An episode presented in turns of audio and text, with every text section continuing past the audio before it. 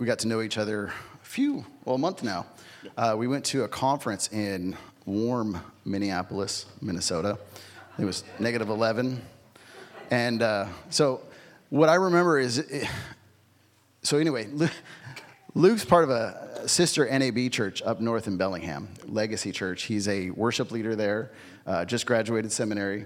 He made the trip down here with his wife, Raina, sitting over here, and his mom, Lynn, joined us. So we thank you for being here. Uh, thank you for being here. Mm-hmm. And but back to the conference, it was just a sweet time of, of fellowship, and I feel like the guys that went from here and all the other guys from the Legacy Church, I felt like our hearts were just knit together. Totally. Um, it was just a sweet time to sit and talk with them, listen to messages by men like Piper. Um, uh, Joe Rigney. Yes. I was thinking, the other one, I, am sorry, I get nervous and I forget Kevin things. DeYoung. That one, yes. So anyway. Small people. So, and then we would go, we'd, we'd just sit and eat and just talk about what we learned, um, talk about what God is doing in our lives. And so it was just an encouraging time to get to know him. So it's, it's a privilege to have him down here and uh, hear, him, hear him preach. So I will go ahead and pray, and then Luke will take it away. Lord, we thank you for this day. We thank you that uh, Luke is able to be here, that he made the trip, that you kept him safe. I just pray, Lord, that you'd uh, be with his words this morning, that um, you would just prepare our hearts, that the things that he says uh, can just help us to understand Christ better, uh, the mind of Christ, and that we would uh, just learn how we can grow to be more like uh, your son. We pray this in Jesus' name. Amen. Amen. Well, I'm not usually a guest speaker. I do preach uh, at my own church um, infrequently. And so when I'm asked to preach in another church, there's not a little bit of nerves that come into it. Um, but you have all been so inviting and welcoming and loving, um, and, and, it's just a, it's a privilege for me to come and to bring God's word to bear to you this morning. Today we are going to be in the 17th chapter of John. So if you want to kind of have your Bibles, start working there. I looked in one of your Bibles, your chair Bibles. I think it was page 1001. If uh, you want to get there a little quicker. Um, I, as, a, as a little caveat, something kind of interesting about um, me is I lived here uh, for most of my life. I, I, moved up to Bellingham about seven years ago, and I helped plant Life Point Church, which met just directionally. I'm not sure where I'm at, but that way. And uh, And so I served there as kind of a de facto associate uh, pastor, uh, also police officer by day and, and, associate pastor by night, or maybe that's backwards. Um, and, uh, and then I got, a, I, I got a chance to see how you guys served us many times with this building. And, and so thank you for that. Um, and as Steve said, I got a chance to meet uh, Kelly and Steve and, and uh, your pastor Nick. Uh, wonderful men, and it was a, a real privilege to get to know them. But without further ado, uh, let's turn into God's Word. Um, this is a very uh, difficult passage to preach. It's, it's one that I preached recently uh, as our church and Legacy in Bellingham has been going through the book of John over. Uh, man, it seems like it's been about a year. Um, but there's so much in John that it takes a while to get through there. And we come to chapter 17, which is a very, very unique chapter in all of Scripture. This chapter is unlike anything else you will read anywhere else in Scripture because it is the, only recorded full prayer that we have of Jesus to the Father. And, and probably in your mind, you're thinking, what about the Lord's Prayer? Um, that's probably better titled the disciples' prayer because he was giving the disciples a model for how to pray. And, and you might recall the words, Forgive us our debts as we forgive our debtors. Well, Jesus obviously didn't have any sins to need forgiveness for. So, this is a very sacred moment in the life of our Lord. His ministry, his formal ministry on earth, has, has sort of come to a close. He's delivered his final words to his disciples, beginning in the upper room, if you're familiar with that. The disciples have sort of become confused about what Jesus is saying, but they sense a seriousness in his tone, maybe in his body language. Chapter 16 says that sorrow had begun to enter the disciples' heart because they sensed that he was leaving. And Jesus and his uh, 11 now, as Judas has departed, have left the upper room and they've begun walking toward the Garden of Gethsemane. And before they get there, Jesus stops and he gives the disciples these final words you may be familiar with. They have comforted me many, many times in my life. John 16 33. I have said these things to you that in me you may have peace. In this world you will have tribulation, but take heart, for I have overcome the world. And after this, he lifts his eyes to heaven and he begins praying. J.C. Ryle says of this passage, this chapter 17, we have here the prayer of one who spoke as never a man has spoken and prayed as never a man has prayed. The prayer of the second person of the Trinity to the Father.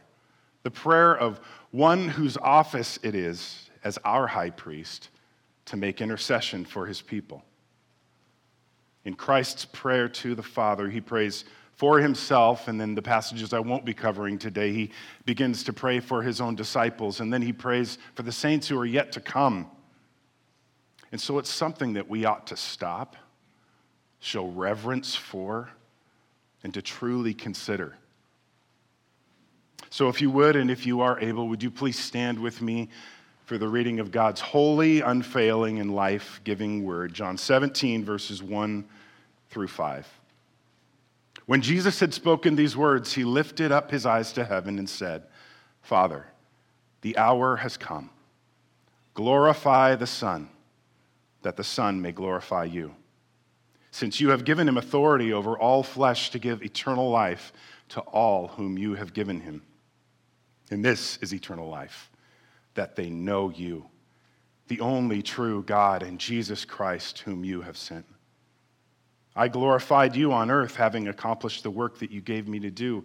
And now, Father, glorify me in your own presence with the glory that I had with you before the world existed. Well, the grass withers and the flower fades, but the word of our God stands forever. Amen. Let's pray. Father, I pray that you would give us ears to hear this morning your word, your precious word, which never gives us void. You would give us a heart to receive the message that you and you alone would have for us. May my words fail, but may your words remain forever. In Jesus' name, amen. You may be seated. Well, as I studied this passage, I was uh, moved in considering a number of different things. Just in these five verses are a ton of doctrines. Um, but I'm not in a seminary and I'm not giving a lecture. So, um, the thing that did stand out to me, though, that I want to focus or highlight on is the mind of Christ. And that's the title of the message this morning, The Mind of Christ. I know that you've been on a series uh, on prayer, as I understand it, and it's my hope that as we look at these few verses this morning, that we might have the mind of Christ um, as we petition the Lord, that we might make his priorities our priorities too.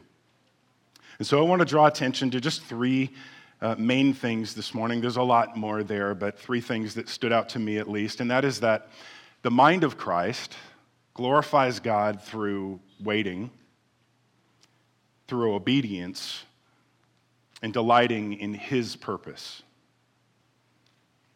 And so we begin with verse 1, and it says, When Jesus had spoken these words, he lifted up his eyes to heaven and said, Father, the hour has come.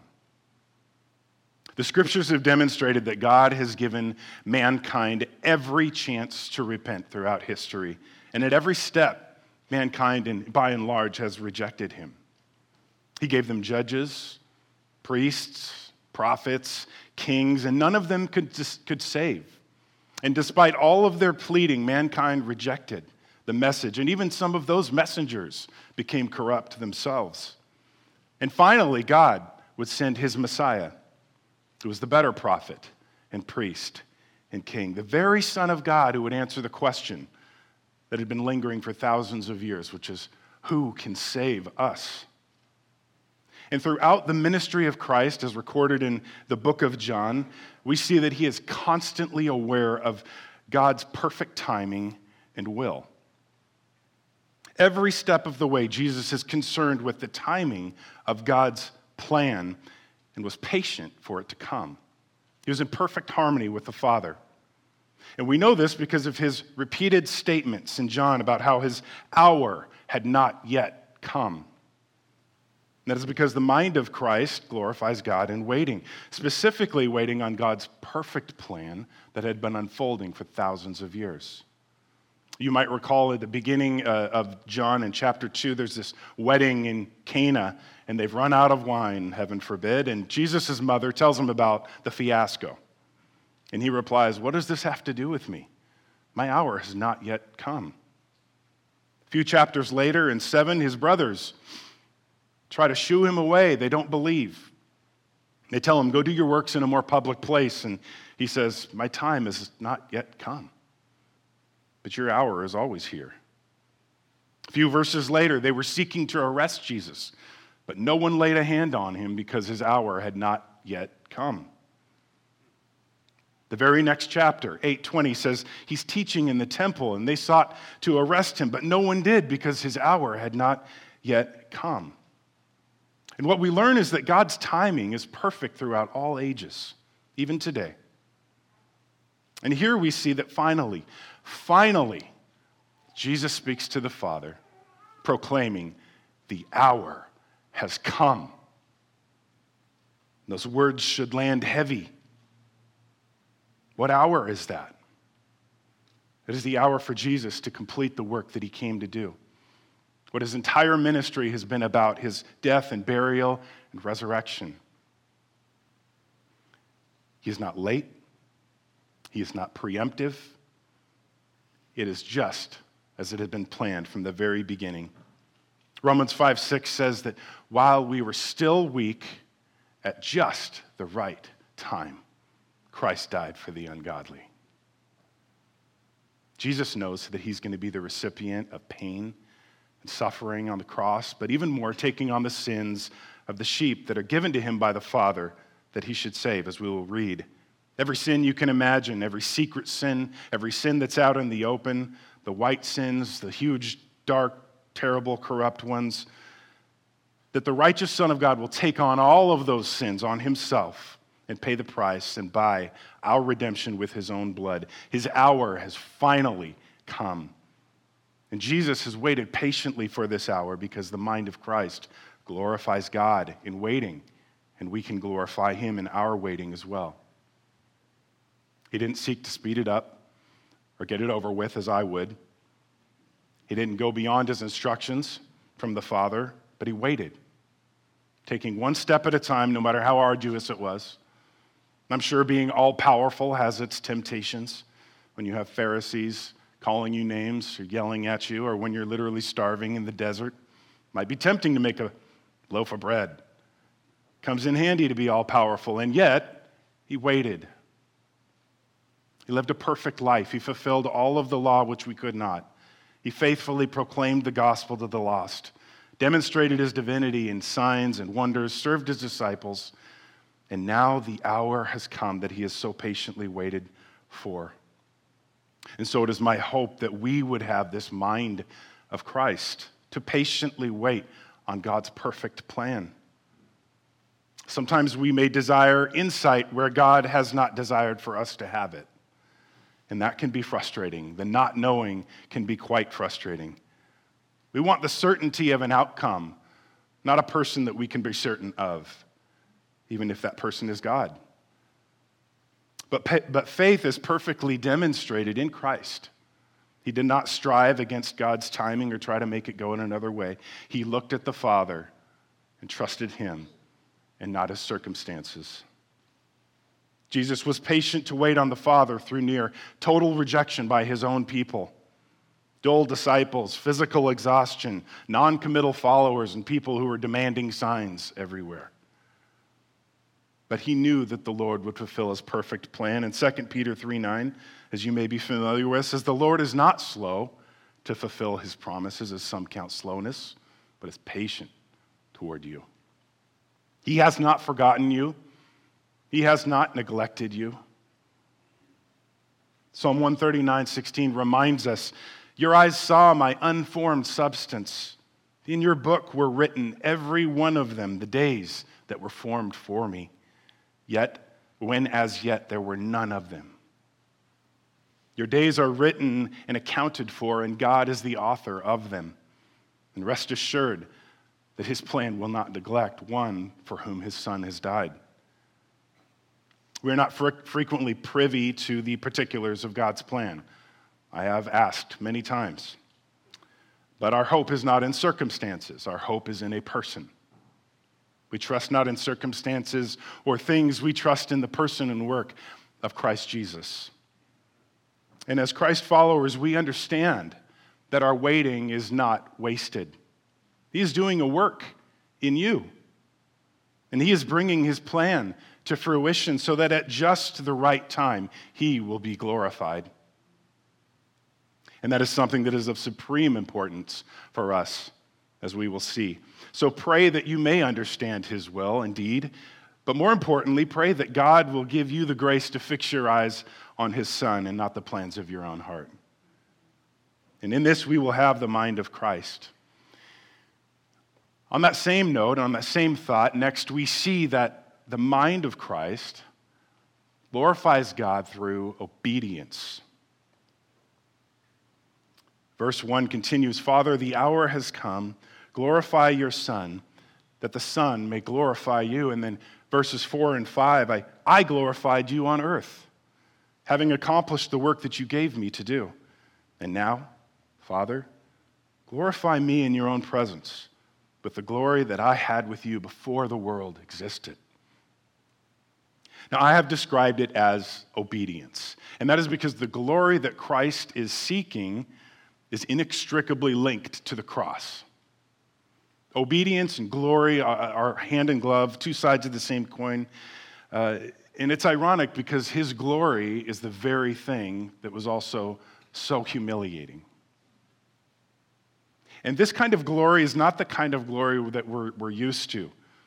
We see athletes and politicians and professional musicians, but th- what they're pursuing is self serving. And the glory that Christ is pursuing is not self serving, it is humble. It's not narcissistic, but holy. It's not a spectacle, but gentle and lowly. J.C. Ryle says this kind of glory is a specific kind of glory, namely, that divine glory that shines in humble and sacrificial obedience. It is for this purpose that Christ came. And we can see in his prayers in the, in the Garden of Gethsemane, if you keep reading in John, that what he is about to face is difficult and troubling. He sweat drops of blood, it is so overcoming. And he petitions the Father, but his, uh, his unwavering character causes him to obey the Father at all costs, literally, all costs. Isaiah prophesied of the Messiah's unwavering commitment, saying, The Lord God helps me, therefore I have not been disgraced. Therefore I have set my face like flint, and I know that I shall not be put to shame. And that is because the mind of Christ glorifies God through obedience.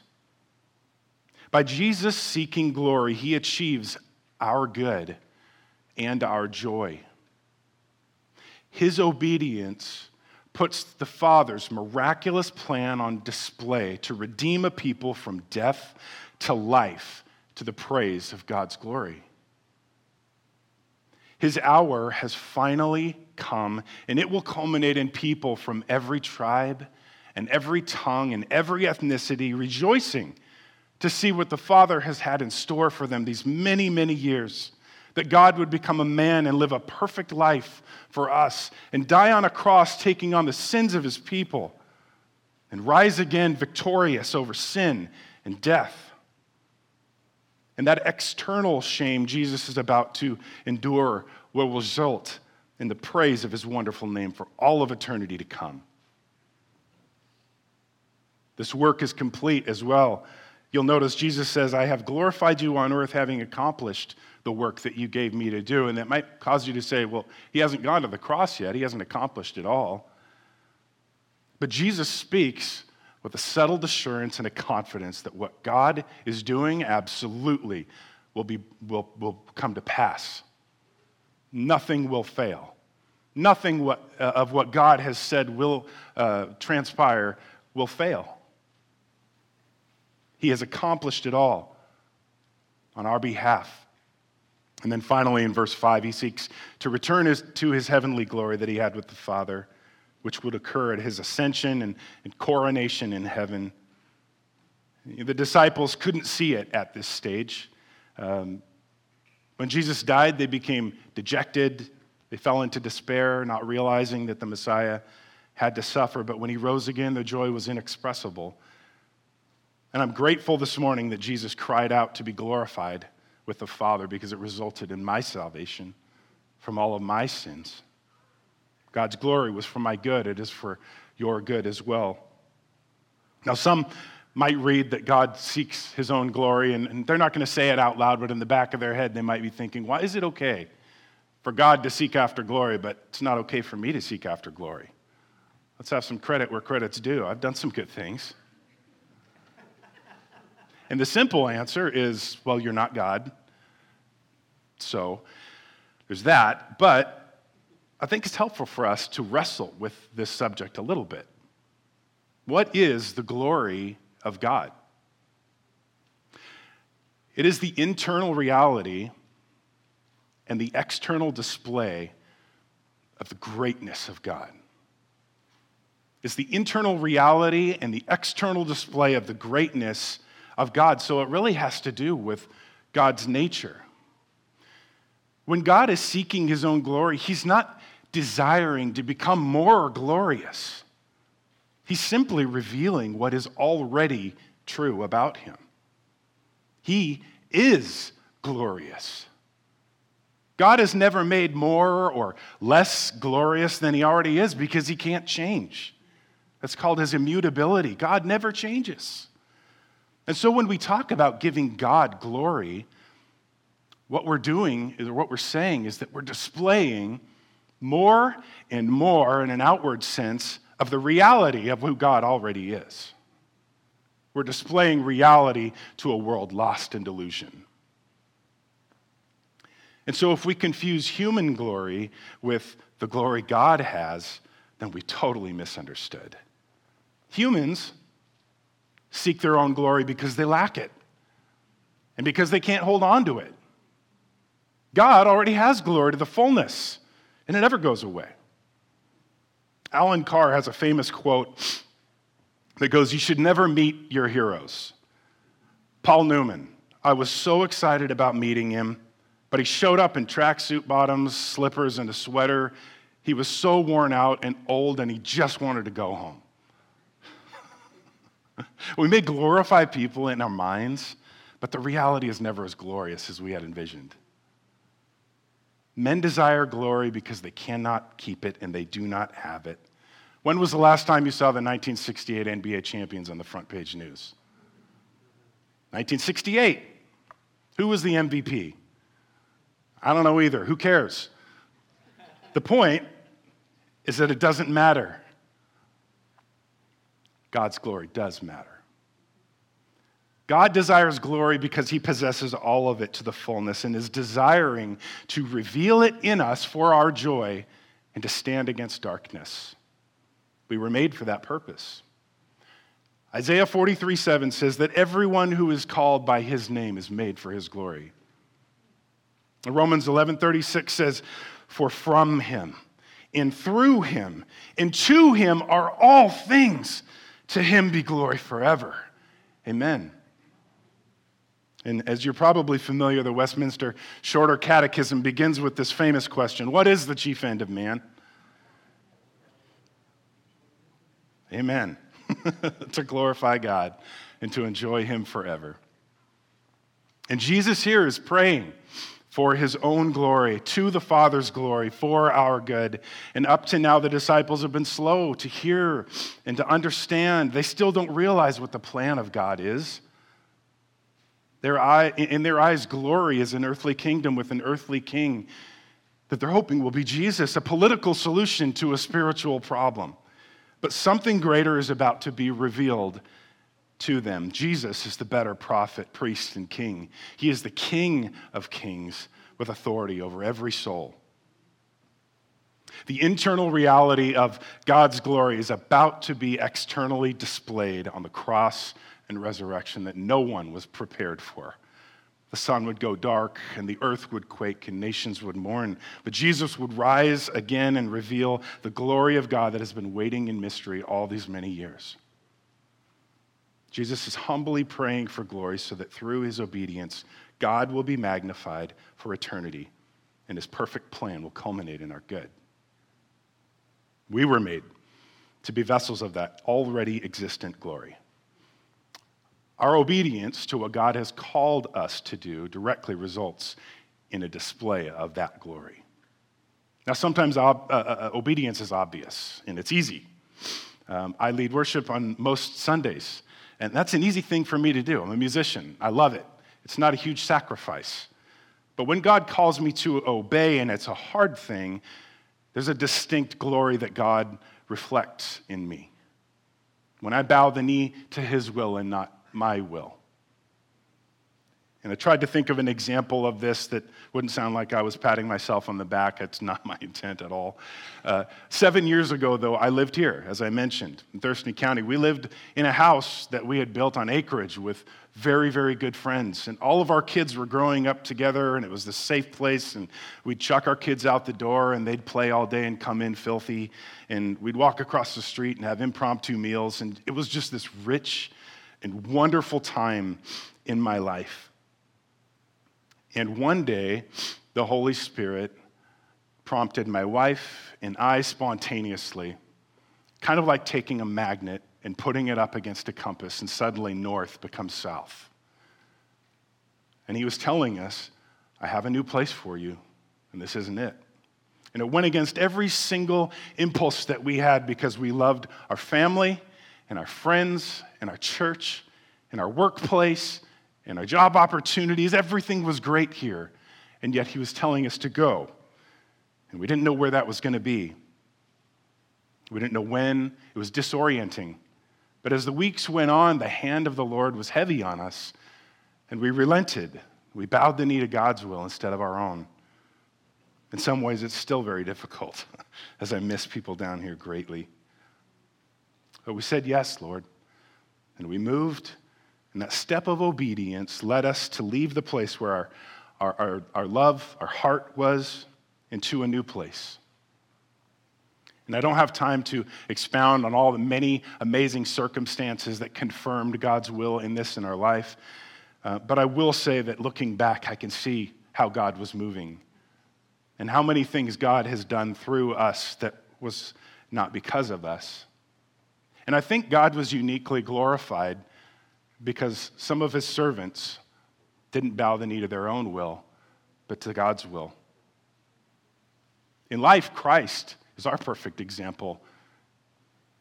And in his flesh, going up against suffering and difficulty and rejection isn't something that anybody would enjoy. But he knew God's plan. And Hebrews records it as Christ's joy that he went to the cross for you because he knew the outcome. And we can trust in God that the outcome is good as well, even if we are not privy to it. It brings me to our final point this morning, and that is that the mind of Christ glorifies God in delighting in his purpose. So, in this final prayer, Jesus has glorified God by waiting on him, obedience to him, and now delighting in his purpose. Verses 2 and 3. You have given him authority, Jesus, authority over all flesh, to give eternal life to all whom you have given him. And this is eternal life, that they know you, the only true God, and Jesus Christ, whom you have sent. This is what theologians would call an intra Trinitarian revelation. Uh, it's a conversation within the Trinity. Sort of like walking into an important boardroom with executives speaking, talking about a very high level thing that you had no business listening in on. The purpose of God in salvation is revealed to us in this passage. And sometimes we talk about it in terms of the doctrine of election or predestination. And even now, as I said those words, uh, I'm expecting a fight to break out in the room. Um, But this is a truth that the Apostle John talks about repeatedly in his gospel. And now it culminates in his high priestly prayer to the Father just before the cross. And so we have to stop and think. He's moments away from arrest, execution, burial. And this purpose of God in salvation is one of the first things he mentions in his prayer to the Father, something he rejoices in. So we would do injustice to his word if we just passed it by because it's not convenient. I want to avoid human offense. But this says that Jesus has been given authority over all people. Not some, not most, but all. And that authority, specifically in the text, has to do with giving eternal life to a people.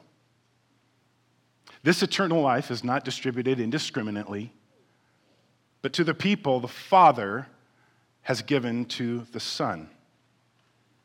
So the Father gives a people to the Son. The Son acts with his authority to give them eternal life that he is about to earn for them.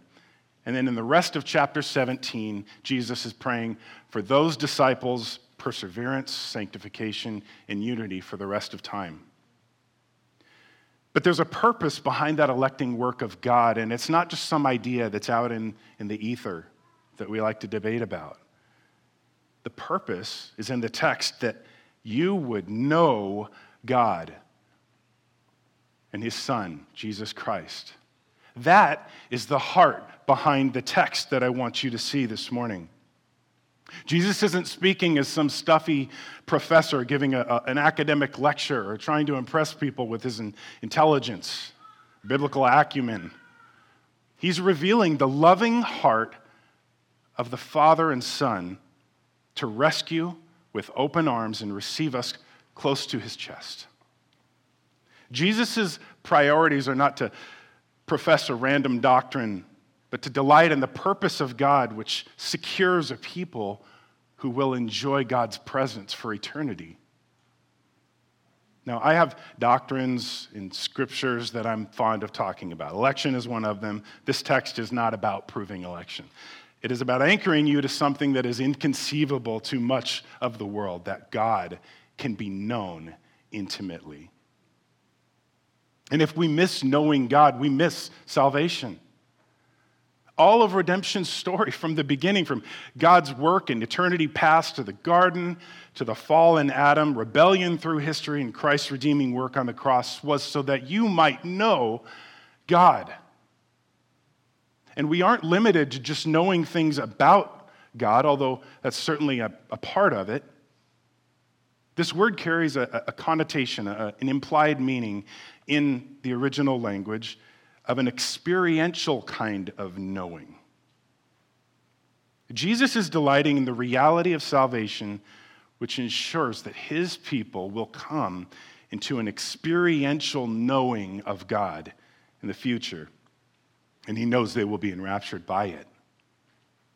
He delights in it because it is the reconciliation of a relationship that has been broken for thousands of years. God and humanity, the Garden of Eden restored. Have you ever gone to a concert and you just had to tell somebody about it? You have got to see them in concert. They are amazing. And really, what you're saying is, I derived so much joy from this experience, and I want you to have it too. And when you meet the Lord, you come away changed. You're not the same person. He takes you in as you are, with all of your faults and, and troubles and sins and difficulties, but you will never be the same. And that is because we get to meet the King of Kings. And the mind of Christ here is delighting in the purpose of God to save us so that we get to know God. And that means a lot of things. There's a whole lot to go on. Knowing God by J.I. Packer, great book. That'll, that'll help you understand that a whole lot better. But in this case, it means that we have access to God in the same way that Jesus is demonstrating at this moment in his life. We can come before God himself pour out our hearts, cast all of our cares before Him because He cares for us. He hears us, He listens to us, He sends His Holy Spirit to give us comfort. He delivers His word to strengthen us and to remind us of what is real. And then He gives us His church to sustain us and to help us stand so that we might not fall. We give Him our folly, and He gives us His mercy in such abundance that we can't measure it, partly because we don't even know how deep our sin goes. He is the King of kings, He is the Lord of, of lords, He is before all other things. He holds everything together by the word of His mouth. He is God. There is nothing like Him, there is no one like Him, and we get to know Him. We can come into his presence with thanksgiving in our hearts because we are not facing judgment. We are welcomed close, we are drawn near, we are fully known, and we are fully loved by him. That's why the writer of Hebrews in chapter 4 says, Let us then, with confidence, draw near to this throne of grace, that we may receive mercy and find grace in our time of need. And as a people that the Father gave to the Son in love, we have been granted that eternal life. In this, we have come to personally know the God who created us. This is something the world can't manufacture. It can only try to distract you from its life giving joy. I saw a movie once, not too long ago, where the guy sits down at a diner and all he wants to do is eat a piece of pie. And he, he takes the bite and he starts to bring it to his mouth, and immediately there's a distraction. He doesn't put the bite in his mouth. And the whole movie, I'm thinking, when is he going to get that pie? Because it happens multiple times. And he gets arrested, and then he gets in a fight, and he gets in all these other kinds of things. And I'm thinking, man, I just, all I care about is the end of the movie. He's got to get that pie. And at the end, it happens. He gets that bite, and you see relief wash over him, that peach pie that he's been wanting. And we have been given intimacy with the living God, and we cannot allow the distractions and fears of life to take us away from its life giving joy and to take us away from the one who casts out fear with his perfect love. He is the source of life, he is the very source of our peace. And that is why the, he, the writer of Hebrews tells us come to him with confidence, go before his throne of grace you may know the living God and receive help in your time of need. Well, this wonderful, wonderful passage could be the source for a much, much longer sermon. And I've only begun to kind of gra- scratch the surface. Jesus goes on, and I would encourage you, if you have small groups, to uh, look at this, the remainder of the 17th chapter of John, because Jesus prays for his disciples, and then he prays for you. And we learn that He is our constant and continual intercessor, the one who's praying for us even now. And He prays that they might not fall, that they might be set apart from the world, that they might persevere against all trial, and that they might be unified as the Holy Spirit and the Father and the Son are unified. Today, we've reflected on how the mind of Christ is glorified, uh, has glorified God in waiting on His timing, in obedience, and by delighting in his purpose to save us so that we might know him. And one day we will see him face to face. And this veil will be pulled away, and many of the mysteries on earth will be uncovered, and our understanding will be enlightened. And once more, just like when we first learned of redemption, we will, with unveiled face, behold the glory of the Lord in a completely new light. It'll set us to rejoicing and God will continue to do his wonderful work in us. And our knowing him today will be eclipsed immeasurably by our knowing him then. But until then, let us hold steadfast to this word of God. And finish with these verses from Paul to the Philippian church as we reflect on the mind of Christ. Philippians chapter 2, verses 5 through 11.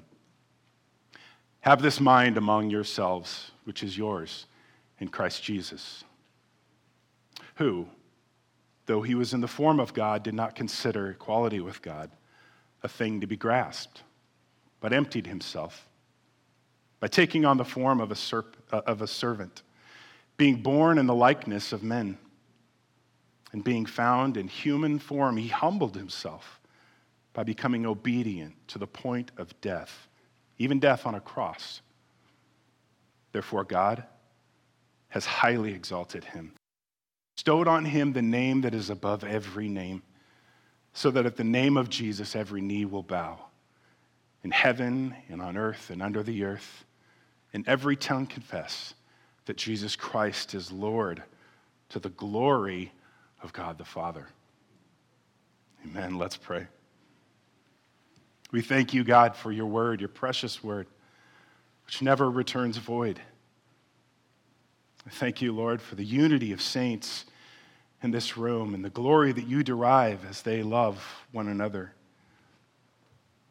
I thank you, God, for the obedience that your Son has shown us, that you are the perfect example in Jesus.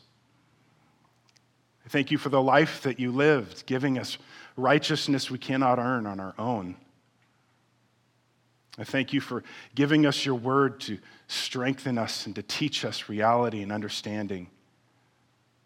And I thank you for your Holy Spirit who continues to work in us. Help us, God, to glorify you and waiting on your perfect plan and obeying you, O oh God. And by delighting in your purpose, we pray these things in Jesus' awesome name. Amen.